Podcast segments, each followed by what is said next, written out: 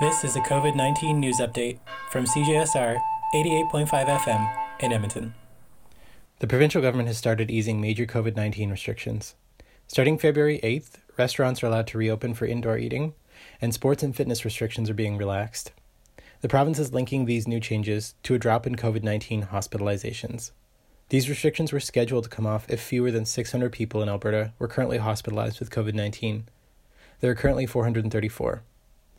On top of restaurants getting the green light to open up, one-on-one fitness training is authorized now, and some sports and performances are back on the menu for kids. The Alberta government has been criticized from multiple directions for its reopening timetable. The Edmonton's own Medical Staff Association said it would be premature and highly risky to relax too many restrictions at once, and restaurants in Bonnyville and Mirror reopened in January despite the public health orders. For CJSR, I'm Chris Schengen-Phillips.